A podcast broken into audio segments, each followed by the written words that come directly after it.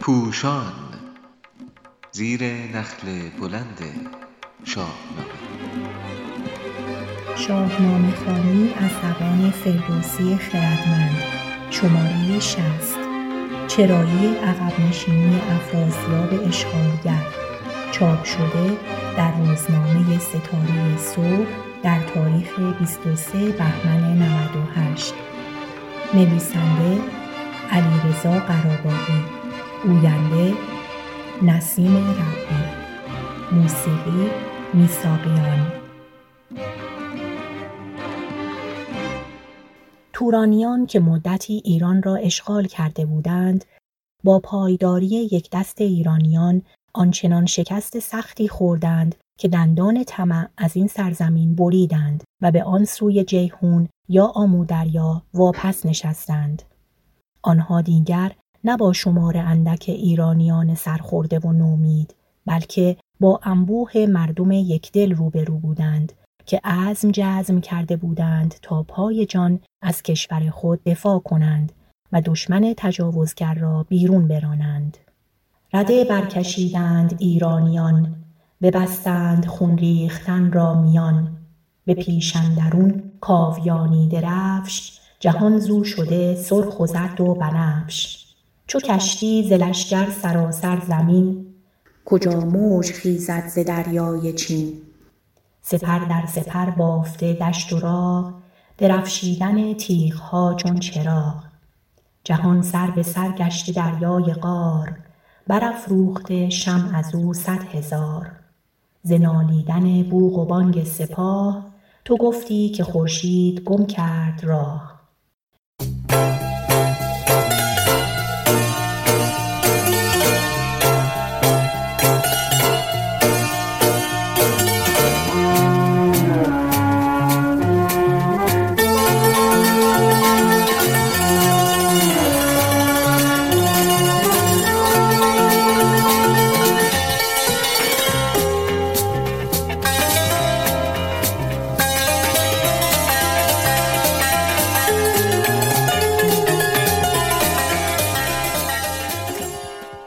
فردوسی با این تشبیه‌های زیبا نشان می‌دهد که مردم و یک زبانی آنان نقش اصلی را در شکست تورانیان دارد.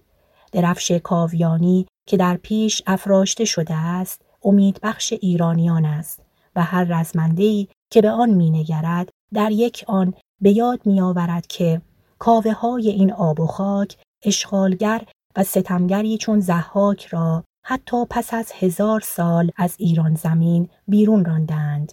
پس روح هر فرد سرشار از نیرو و لبریز از امید می شود. شمار نیروها هم آنچنان زیاد است که حرکت آنان و بالا و پایین رفتن اسبها و نیزه ها به موج دریای پهناور چین می ماند. سپرهای انبوه رزمندگان ایرانی آنچنان در کنار هم قرار گرفته که گویی به هم بافته شده است و سدی آهنین در برابر اشغالگران برپا کرده. این نیروی بیشمار زمین را همچون دریایی از قیر سیاه کرده است و در میان این سیاهی برق شمشیرها و نیزه ها چون 100,000 شمع و چراغ افروخته می درخشد. در میان این بدنه استوار و پرتوان فردوسی از پهلوانان نامدار ایرانی یاد می کند. به ویژه رستم، نماد نیروی سپاهی و توان رزمی، امید و پناه مردم، در نخستین تجربه خود در میدان جنگ می آموزد که چگونه با افراسیاب در افتد. از سوی دیگر، کیقوباد، نماد قدرت سیاسی و درایت رهبری دورنگر جامعه، به خواست مردم سلسله کیانیان را برپا کرده است و او نیز در میدان عمل نخستین تجربه ها را از کشورداری به دست می آورد.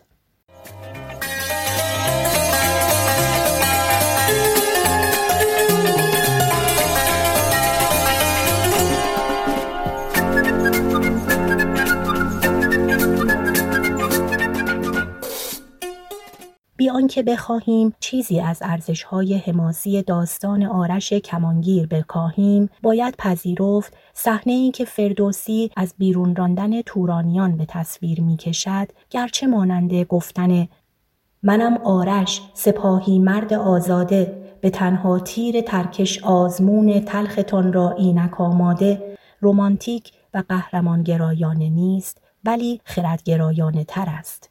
افراسیاب نه با تیری که خدای باد آن را به دور دست ها می برد یا فردی جان برکف همه زندگانی خود را بر سر آن می گذارد و نه از سر دلسوزی یا ریشخند ایرانیان، بلکه با دیدن این نیروی یک پارچه، با چشیدن ضرب شست رستم و در هراس از وحدت سیاسی مستقر شده در ایران می گریزد و حتی این بار برخلاف اشتیاق پیشین به جنگ افروزی، پدر خود پشنگ را سرزنش می کند و گناه را به گردن او می اندازد.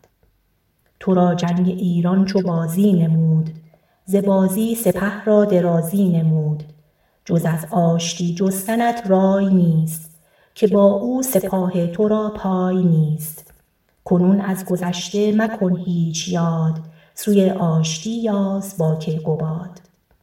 پشنگ به ناچار میپذیرد و نامه‌ای برای شاه ایران مینویسد و درخواست میکند که به مرزهای پیشین وفادار باشند و حتی به گفته امروز روابط حسن همجواری برقرار کنند. کس از ما نبینند جیحون به خواب، وزیران نیایند از این سوی آب، مگر با درود و سلام و پیام، دو کشور شود زین سخن شادکام.